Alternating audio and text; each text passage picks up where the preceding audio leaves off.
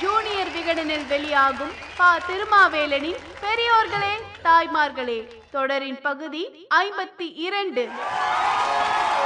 பெரியோர்களே தாய்மார்களே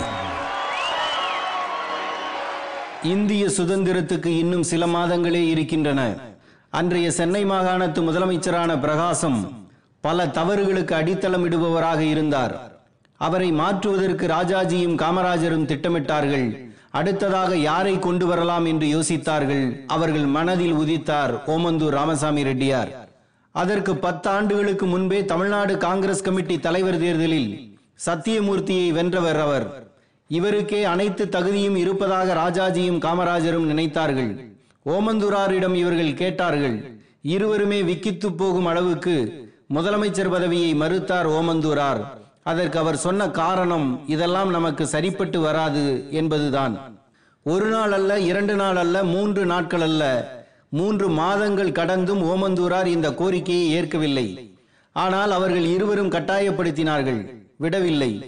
இறுதியாக ரமண மகரிஷியிடம் கேட்கிறேன் அவர் ஒப்புதல் அளித்தால் ஏற்றுக்கொள்கிறேன் என்றார் ஓமந்தூரார்.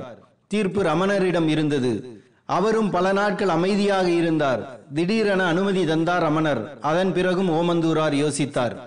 அன்றைக்கு சென்னை மாகாணம் என்பது ஆந்திராவையும் உள்ளடக்கியது.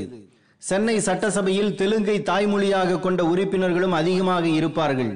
அவர்கள் காங்கிரஸ் கட்சியை சேர்ந்தவர்களாக இருந்தாலும் தன்னை முதலமைச்சராக ஏற்பார்களா என்ற சந்தேகம் அவருக்கு இருந்தது.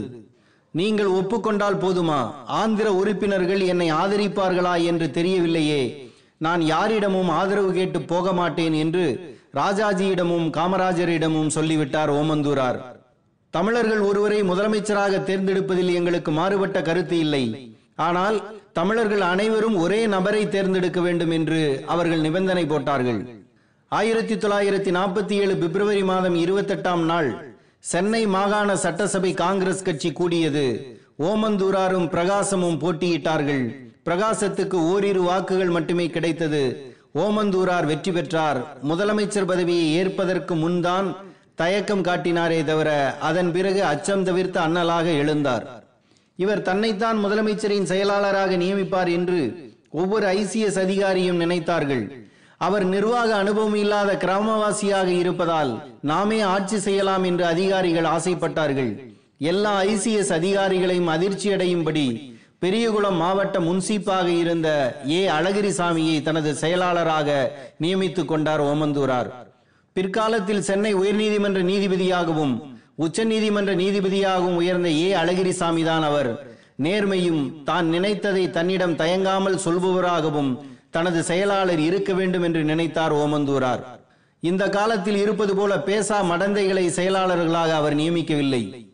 அந்த காலத்தில் பெரும்பாலும் ஆங்கில அதிகாரிகள் பணியில் இருந்தார்கள்.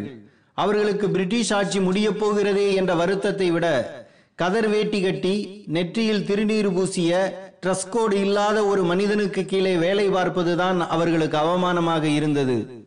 அன்றைய தொழில்துறை செயலாளர் அப்பாஸ் கலீலி என்ற ஐசிஎஸ் அதிகாரி ஓமந்தூரார் முதலமைச்சராக பதவியேற்ற இரண்டாவது நாள் அவரை சந்தித்தார். அவர்தான் மீன்வளத்துறை இயக்குநராகவும் இருந்தார். உணவு பற்றாக்குறை காலம் என்பதால் அதை பற்றி முதலமைச்சர் பேசினார். கடலில் மீன் உற்பத்தியை பெருக்க வேண்டும். அதற்காக ஒரு ப்ளூ ரெவல்யூஷன் தொடங்கி மீன் வளத்தை அதிகரிக்க வேண்டும் என்று முதலமைச்சர் சொன்னதும் அந்த அதிகாரி அது அவ்வளவு எளிதல்ல. கடல் என்றால் அதில் எல்லா இடங்களிலும் மீன் கிடைத்து விடாது என்று அலட்சியமாக பதிலளித்தார். உண்மைதான். கான்டினென்டல் செல்ஃப் என்று குறிக்கப்படும் பகுதிகள் மட்டும்தான் மீன்பிடிக்க ஏற்றது. அதற்கும் பல புதிய முறைகளை நார்வே போன்ற நாடுகளில் இப்போது கடைபிடிக்கிறார்கள் என்று சொல்லி அதனை விளக்க ஆரம்பித்தார் ஓமந்தூரார். அப்பாஸ் கலீலி அதிர்ச்சி அடைந்தார். இவர் இதனை அனைத்து அதிகாரிகளிடம் சொல்லி சொல்லி மலைத்து போனார். கிராமத்தான் போல கதராடை உடுத்தி இருக்கும் ஆள் சாமானியன் அல்ல படிக்காத மேதை என்பதை இரண்டாவது நாளே தலைமைச் செயலகம் உணர்ந்தது.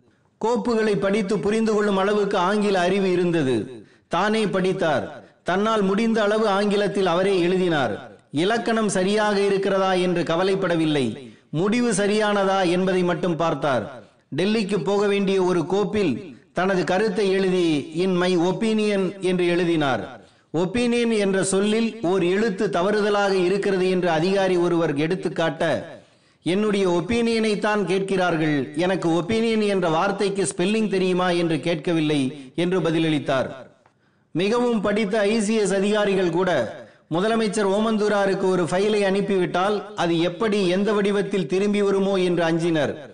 தப்பித்தோம் பிழைத்தோம் என்ற நிலை ஏற்பட வேண்டுமே என்று தங்கள் குலதெய்வங்களை வழிபட்டு வந்தனர் என்று சொல்லியிருக்கிறார் ஓமந்தூரார் ஆட்சியில் கல்வித்துறை இயக்குனராக இருந்த கல்வியாளர் நேத்து சுந்தரவடிவேலு. பிரிட்டிஷ் அரசு நம்மிடம் அதிகாரத்தை ஒப்படைத்துவிட்டு வெளியேறிய பிறகும் மவுண்ட் பேட்டனை கவர்னர் ஜெனரலாக இருக்கச் சொல்லியும் நீங்கள் விரும்பும் வரை இந்தியாவிலேயே இருக்கலாம் என்றும் தாசானு தாசர்களாக நேருவும் படேலும் வேண்டுகோள் வைத்தார்கள். பிரிட்டிஷ் அதிகாரிகள் இங்கேயே இருக்கலாம் அவர்களுக்கான சலுகைகள் தொடரும் என்றார் படேல். அன்றைய சென்னை மாகாணத்தில் இருந்த ஆங்கிலேய ஐசிஎஸ் அதிகாரிகள் அனைவரையும் அழைத்து இதுவரை உங்களது பணிக்கு நன்றி நீங்கள் சென்னையை விட்டு புறப்படலாம் என்று கம்பீரமாக சொன்ன ஒரே முதலமைச்சர் ஓமந்தூரார். எந்தெந்த அதிகாரி மீது புகார் வந்ததோ அவர்களை கட்டாய ஓய்வு கொடுத்து அனுப்பினார். அதிகாரிகளை பகைத்துக் கொள்ளக்கூடாது என்று இன்று அமைச்சர்களும் அரசியல்வாதிகளும் நடிக்கிறார்கள் அல்லவா? ஓமந்தூரார் நடிக்கவே இல்லை. கோப்புகளில் விரைவாக ஆணை பிறப்பிக்க வசதியாக தலைமைச் செயலாளர் பதவியையே ஒழித்தார். துறைக்கு ஒரு செயலாளர் இருக்கும்போது தலைமைச் செயலாளர் எதற்கு என்று கேட்டார். கோப்புகளை துறை செயலாளர் அமைச்சருக்கு அனுப்பினால் போதும். எல்லா கோப்புகளும் தலைமைச் செயலாளருக்கு போவதுதான் காலதாமதத்துக்கான காரணம் என்றார். இது பெரிய விவாதமானது. சம்பரம்பாக்கம் ஏரி விவகாரத்தை வைத்து யோசியுங்கள். நேரடியாக முடிவெடுக்கும் அதிகாரம் பொதுப்பணித்துறை அதிகாரிக்கு இருந்திருந்தால் மூன்று நாட்களுக்கு முன்பே தண்ணீரை ஒழுங்காக திறந்துவிட ஏற்பாடு செய்திருப்பார்கள். தலைமைச் செயலாளர் ஊறுகாய் பானையில் ஊற வைத்ததால் தான் ஊரே மிதந்தது. இதனை வைத்து ஒப்பிட்டால் ஓமந்தூரார் எடுத்த முடிவு எவ்வளவு சரியானது என்று புரியும். பதவிக்கு வந்ததும் பாராட்டு விழாக்களில் கலந்து கொள்ளவில்லை. வெற்றி விழாக்களை ஏற்பாடு செய்யவில்லை. தன்னை சந்திக்க வருபவர்களிடம் மாலை வாங்க மாட்டார். பழங்கள் கொண்டு வந்தால் வெளியில் வைத்துவிட்டு வந்துவிடுங்கள் என்பார். எவ்வளவு பெரிய ஆளாக இருந்தாலும் தன்னிடம் யாருமே தனியாக பேசுவதை அனுமதிக்க மாட்டார். அவருடைய உதவியாளரும் அந்த அறையில் இருப்பார். இருவரும் பேசுவதை உதவியாளர் எழுத வேண்டும். போலீஸ் அணிவகுப்பு மரியாதையையே தவிர்த்தார். அவர்களுக்கு வேறு வேலையே இல்லையா என்று கேட்டார். தன்னுடைய மருத்துவராக டாக்டர் ரத்னவேலு சுப்பிரமணியத்தை நியமித்தார் முதலமைச்சர் ஓமந்தூரார். அவருக்கு எழுத்துப்பூர்வமாக மூன்று கட்டுப்பாடுகளை போட்டார். ஒன்று நீங்கள் யாருக்காகவும் என்னிடம் எந்த பரிந்துரையும் செய்யக்கூடாது. இரண்டு என்னிடம் உங்களுக்காக பதவி உயர்வோ சலுகையோ எதிர்பார்க்க கூடாது. மூன்று என்னிடம் அரசியல் விவகாரங்கள் பற்றி நீங்கள் பேசக்கூடாது என்ற நிபந்தனைகளை போட்டு அவர் ஏற்றுக்கொண்ட பிறகுதான் மருத்துவம் பார்க்கவே அனுமதித்தார். ஒருமுறை முதலமைச்சர் திருப்பதி போனார். திரும்பும் போது திருப்பதி தேவஸ்தானத்தில் இருந்து பலாப்பழத்தை கொடுத்தார்கள். டிரைவரும் வாங்கி வைத்து விட்டார். கடுமையாக கோபம் கொண்டார் ஓமந்தூரார். இப்ப பலாப்பழத்தை எடுப்பாய். நாளைக்கு கோயில் நகையை வாங்குவாயா? என்று கேட்டார். ரமண மகரிஷி சொன்னால் முதலமைச்சர் பதவியை ஏற்றுக்கொள்கிறேன் என்று சொன்னவர் இவர். பதவிக்கு வந்த பிறகு அதே ஆசிரமத்தைச் சேர்ந்த ஒருவர் ஏதோ சலுகை கேட்க இதிலெல்லாம் அரசு தலையிட முடியாது என்று மறுத்தார். தமிழகத்தில் அந்த காலகட்டத்தில் இருந்த ஆன்மீக பெரியவர்கள் அனைவரோடும் இவருக்கு நட்பு இருந்தது. அதற்காக அவர்களுக்கு எந்த சலுகையையும் காட்டியதில்லை.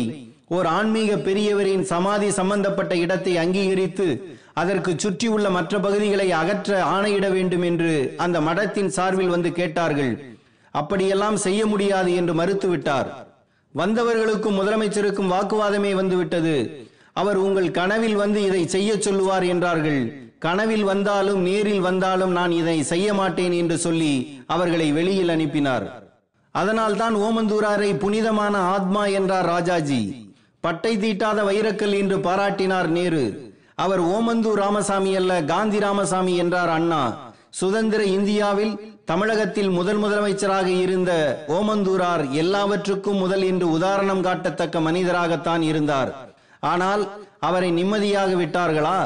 ஒரு நல்லவனை இந்த சமூகம் வாழவும் விடாது ஆளவும் விடாது என்பதற்கு உதாரணமாகவும் ஓமந்தூரார் வாழ்க்கை ஆகிவிட்டது.